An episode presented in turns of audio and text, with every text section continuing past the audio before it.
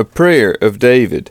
Incline your ear, O Lord, and answer me, for I am poor and needy. Preserve my life, for I am godly. Save your servant, who trusts in you. You are my God. Be gracious to me, O Lord, for to you do I cry all the day. Gladden the soul of your servant, for to you, O Lord, do I lift up my soul.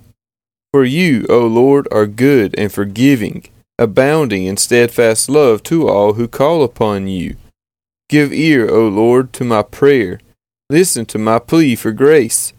In the day of my trouble I call upon you, for you answer me. There is none like you among the gods, O Lord, nor are there any works like yours.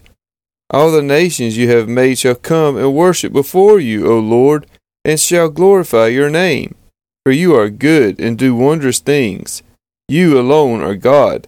Teach me your way, O Lord, that I may walk in your truth. Unite my heart to fear your name.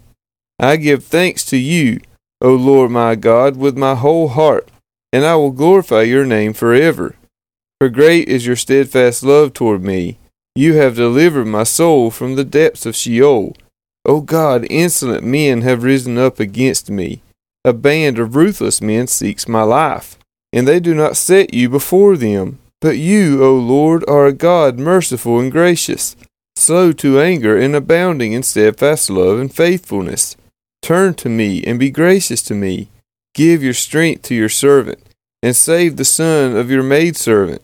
Show me a sign of your favor, that those who hate me may see and be put to shame, because you, Lord, have helped me and comforted me.